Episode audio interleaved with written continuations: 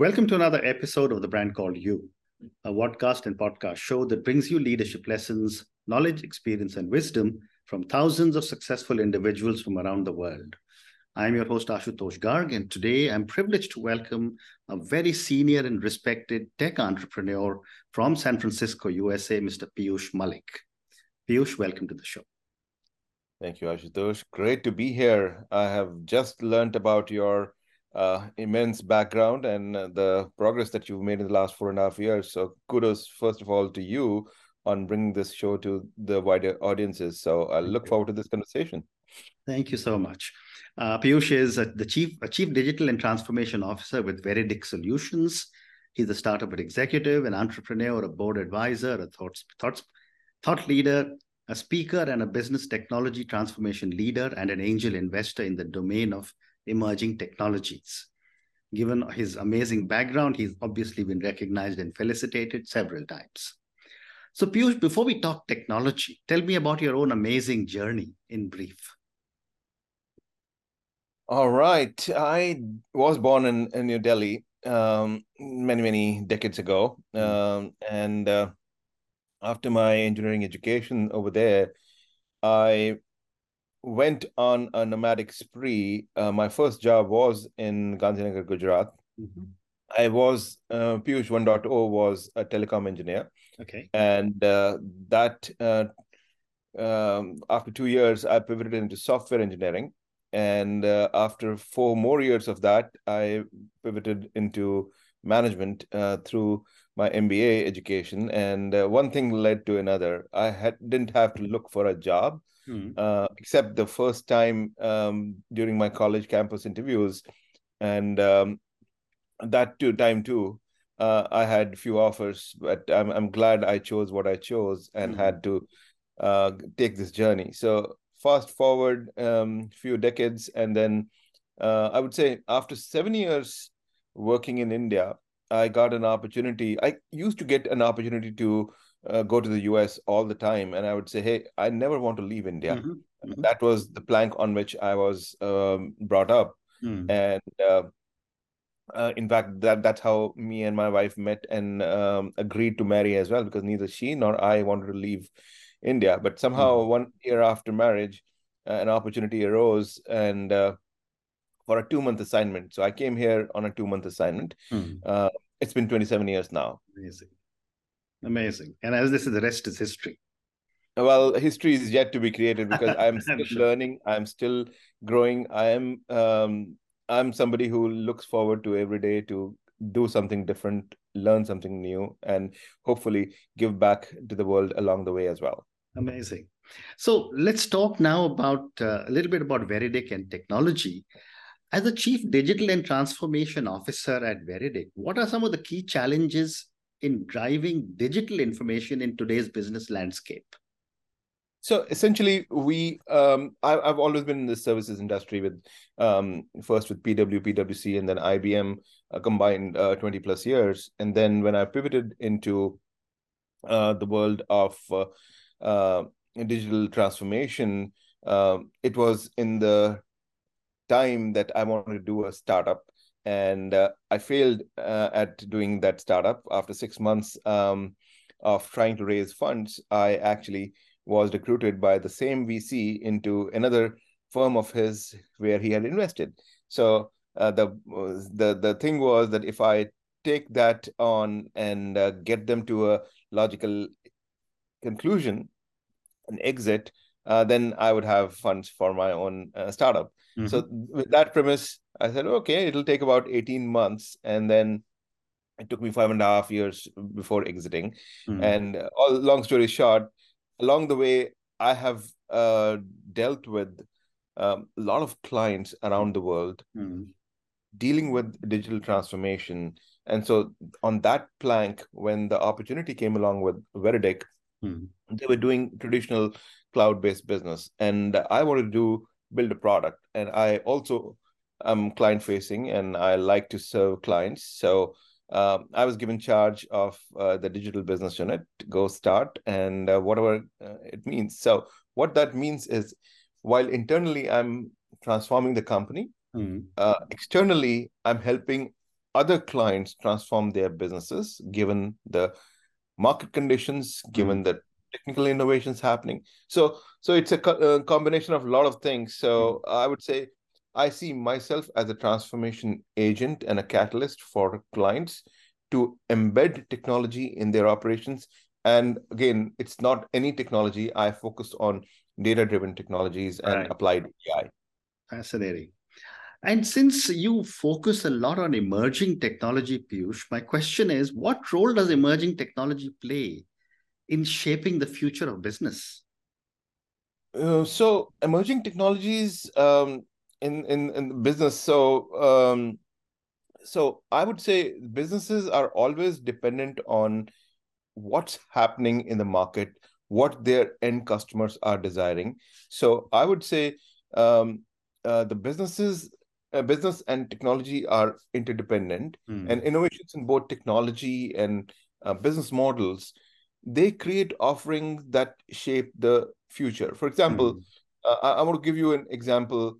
Um, uh, so so you are old enough to uh, know when the computers originally came there was Absolutely. a mainframe and then um, and there was COBOL and Fortran yeah some of those that excuse me uh, kids of today haven't even uh, heard of yeah but i'm glad i'm talking to a compatriot uh, who has seen these things so in those times if if you look from at that time the there was a huge cost of licensing an operating system. Correct. So there were proprietary operating systems, and I, I grew up on VAX v, uh, VMS um, systems mm-hmm. uh, by digital, and then Unix came along.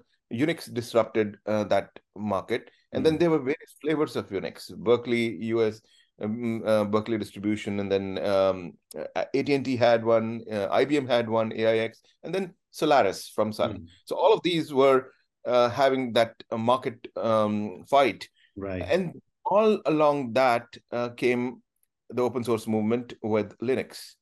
And it was that time, if Linux hadn't come, hmm. open source movement wouldn't um, be what it is today. And Linux led to commoditization of data centers yeah. that we see in today's cloud world. Mm. And we also look at the mobile revolution through Linux because Android, which mm. is the hmm. largest operating system for handheld mobile devices, mm. it's it's a, a, a, derivative of a kernel from um, Linux. Okay. So so so you see how these are interrelated. So the foundation uh, of of all these things um, and and open source movement lowered the cost of computing mm. and lowered the cost of doing business. And mm. as a result, entrepreneurship flourishes, businesses look at more and more innovations, mm. and ultimately it's the benefit to the end consumers like you and me. Mm. Fascinating. And, you know, since you are in this business and you've just spoken about innovation, my next logical question to you, Piyush, is that how can businesses balance the need for innovation with concerns about data security and privacy? data security and privacy are very important. And again, uh, one of my roles at PwC was leading the uh, data quality and governance practice worldwide. Mm-hmm. So we used to have a framework in which governance uh, um, included quality, privacy, and security. So uh, what we today talk about is privacy by design. Mm-hmm. You have to design whatever systems you are building. Mm-hmm by default, privacy has to be kept in mind. Hmm. Security is paramount because you know, uh, you know, everything is getting digital. All your bank records are digital. Uh, your, you know, health records are digital, and and we need to protect all of that. So, hmm. while innovation demands that you know we make rapid progress, but the moment you slip on any of these privacy and uh, security aspects, it can literally shatter the trust of the consumer of the end user of the product. So uh, all my my whatever companies that i advise the startup uh, uh i'm involved with I always say never never relax on the privacy and security aspects of it. And being small uh, startups you can always innovate and the same message goes to even uh, bigger larger enterprises the only uh, problem is those incumbents have to dovetail back into their legacy um, uh, software that they have or the legacy systems that they have. But at the same time, uh, I'm seeing uh, you know privacy and security being the bedrock of all um, big companies as well. Very interesting. Thank you for sharing this. Uh, my next question is that you know, again, I'm going to stay with emerging technologies, artificial intelligence, machine learning. You know, um, these are what I would still call emerging technologies. So, Piyush, how do you see the role of AI evolving in businesses and industries in the coming years? So, Ashutosh, I'll have to give you a full story. I mean, okay. lot, and I do talk, talk about AI. I have been talking about AI for the last, uh, I would say, 15 years, mm-hmm. even though seems like uh, Chat GPT just brought the AI revolution uh, about a year back. Mm. But I have been in the data and applied AI field for quite some time, 30 years. And uh, AI actually, uh, you know, very first time was in 1956 that the term was coined. And, um, you know, from those days to um, today, there have been many AI winters and many, mm. many AI springs. Mm. Uh, springs are when there's a renewed hope and a lot of investment goes in, like mm. today, right? So we are at the cusp of a very explosive and in- interesting period hmm. that anything that is branded as AI, people are willing to invest money in it. It was not always so, and there were people who were, uh, you know, graduating, do, completing their PhD during the time of AI winter, and they had to literally wait to even get a job. And today, if hmm. somebody speaks Python and uh, has done some machine learning courses, they are easily able to uh, get an um, AI mm-hmm. engineer's job. Uh, coming back to the corporate world where uh, I cut my teeth in IBM, uh, back, uh, have you heard of the system called IBM Watson? Mm-hmm. It, it came uh, in 2011, February. I clearly remember there was a game of Jeopardy that um, that computer won, and it was for a reason that companies, uh, big companies, use uh, game shows as a way of, uh, you know, capturing people's imagination. And mm. at that hmm. time, we used to not call it AI; we used to call it cognitive computing, Correct. and it was nothing but a natural language processing um, in in a in a specialized use case of mm. answering a question, right? Mm. So that was a demonstration, so to say, but it still took two years before the commercial entity, the Watson Group, was uh, carved out uh, of, of IBM Research and IBM Software, and mm. it was became a separate business unit. I was there. I know Amazing. inside. I had incubated team of PhDs in my mm. team, and mm. I had been evangelizing. And I was speaking at uh, the entrepreneurship conferences and the engineering conferences all around during that period. Mm. And uh, recently, somebody invited me to speak at a AI conference, and uh, I was researching for that and found something. And back in 2014 and 15, I had given a talk if um, uh, the rise of machines and the role of AI. Mm. And uh, I, I, ended the conversation and that that that thing in by saying, if machines do all the work, mm. what will the humans do? Right. And I still ask the same question, mm. but there's been a difference of uh, you know sky of night and day today uh, from the technology where it was to now the rapid pace at which the ai technologies are innovating correct. the um, you know democratization of ai is what uh, open ai has done. And mm-hmm. now there are so many large language models being mm, developed and so many uh, innovations happening on a daily basis. It's hard to keep up but this is a time to actually embrace it and mm. not be hmm. afraid of it. Mm. A lot of people in my circuit always say that, hey, AI is going to take our jobs and we are going to be afraid of it. Mm. Think about it. I always give them an example. If you were uh, to oppose, well, you wouldn't have the books uh, that you read today. If the, the Gutenberg press, when it came back during the industrial first industrial revolution, likewise, mm. when the cars were being uh, made, the very first car was the replacement of a, a horse carriage, Correct. right? So technology, innovation, and humanity progress together, and mm. we are in for a very big treat with adoption of Absolutely. AI. Well said. Well, great response. Thank you. My next question, uh, Piyush, is that with all this AI and all the emerging technologies, are there any ethical considerations that need to be kept at the back of one's mind? Absolutely. Absolutely. I always say an AI model built on um, faulty data will give you faulty responses. Right. And, uh, an AI model trained on stolen data by unethical means, um, by not paying royalties to the artists, mm. uh, by uh, you know that's that's not the world that we want to Correct. leave for our kids. So there are ethical concerns in mm. that, and there are you know guardrails being put together. I mean, you know, you know, initial exploration and innovation aside, as we are mm, personally as well as companies, as we are learning how to integrate these technologies within our enterprise, mm-hmm.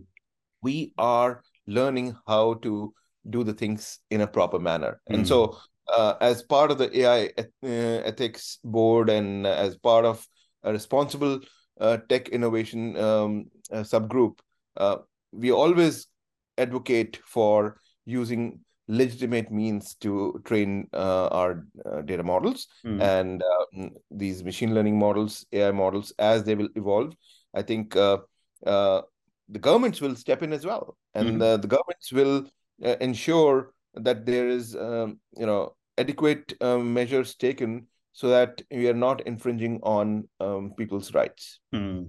very interesting so time for a few more questions my next question to you is that based on all the knowledge that you have, what are some of the most exciting developments you are seeing at the intersection of technology and society?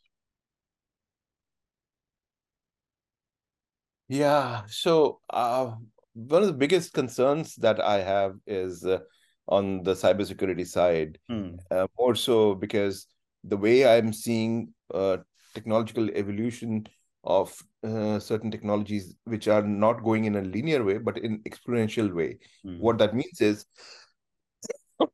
the the rapid pace of adoption as well as rapid pace of innovation in things like quantum computing they, that that will literally obviate uh, make make today's uh, cyber uh, security software totally obsolete in a 5 to 6 years time Mm-hmm. So so and we have to learn to stay a step ahead mm-hmm. of the bad elements out there.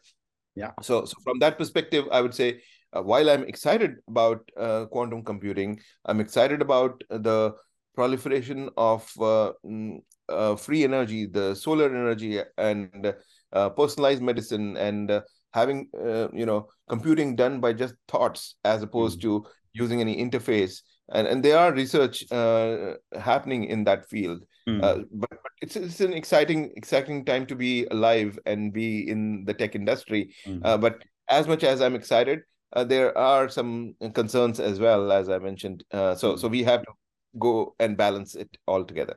Very well said. Uh, I have time for two more questions. My next question is that what, in your view, are some of the challenges that you see because of all these new emerging technologies? Uh, so, one thing is how our society is not able to balance between the soft skills and the hard skills. Um, for example, our kids were born with these devices in their yeah. hands, so they spend a lot more time uh, inside you know looking at those than spending time um, playing games outside or doing physical activities yeah. outside and so so it, there's a direct correlation on human health mm. uh, and and not only physical uh, human health but also mental health and to me that's a lot bigger problem because as i said in a previous uh, response earlier if the machines start doing everything, what will the humans do? So the humans mm. need to have some higher purpose in life. They need to have something tangible and something meaningful to them mm. so that they are stress free and so the society can become violence free mm. and we all can be happy and peaceful mm. great response thank you and my last question to you piyush and i'm now going to ask you to wear your hat as a, as a board advisor as a thought leader a lot of a lot of startup entrepreneurs will listen to our conversation and a lot of corporate leaders will listen to our conversation so my question to you is what advice do you have for businesses looking to leverage the power of digital innovation in their operations for startup entrepreneurs and corporate leaders?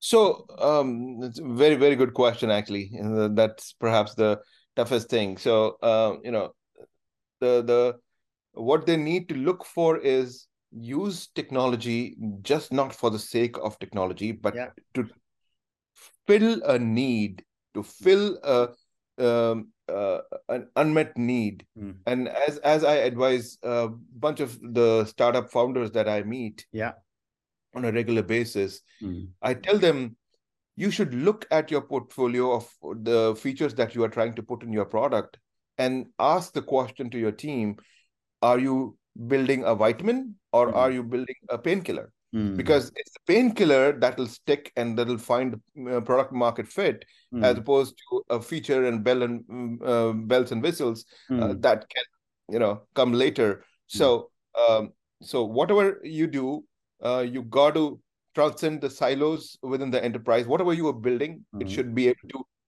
transcend silos it should be um, such that it is uh, it is it is taking the organization to the next higher level mm. and again with the object corporate objective is always benefiting the stakeholders mm. and i would say that apart from the shareholders and the investors stakeholders are employees as well. Mm. and we have to build a, a, corporate social responsibility aspect as well. And i tell that to even not only the corporate world where i come from and i've seen good examples of csr i tell each of my uh, founding you know, founders uh, peers here out here let's build a society where we look out for our employees and for the environment. At the same time um, while profit is important let not that be at the cost of mm. uh, hurting our environment and sustainability is always at the top of my mind absolutely well said and on that note uh, Piyush, uh, and your wonderful piece of advice to use technology to fill an unmet need. And I love your example of a vitamin versus a painkiller. Thank you so much for speaking to me about your own amazing journey. Thank you for talking to me about so many different aspects of emerging technologies. I think I learned many new things from you today. Thank you for speaking to me and good luck. Ashutosh, it was great um, meeting you and uh, wonderful meeting all of you. In the tradition of Indianness, I would say namaste from my soul to yours. Thank, Thank you. you. Thank you. Thank you for listening to the brand called You Videocast and Podcast, a platform that brings you knowledge, experience, and wisdom of hundreds of successful individuals from around the world. Do visit our website www.tbcy.in to watch and listen to the stories of many more individuals. You can also follow us on YouTube, Facebook, Instagram, and Twitter. Just search for the brand called You.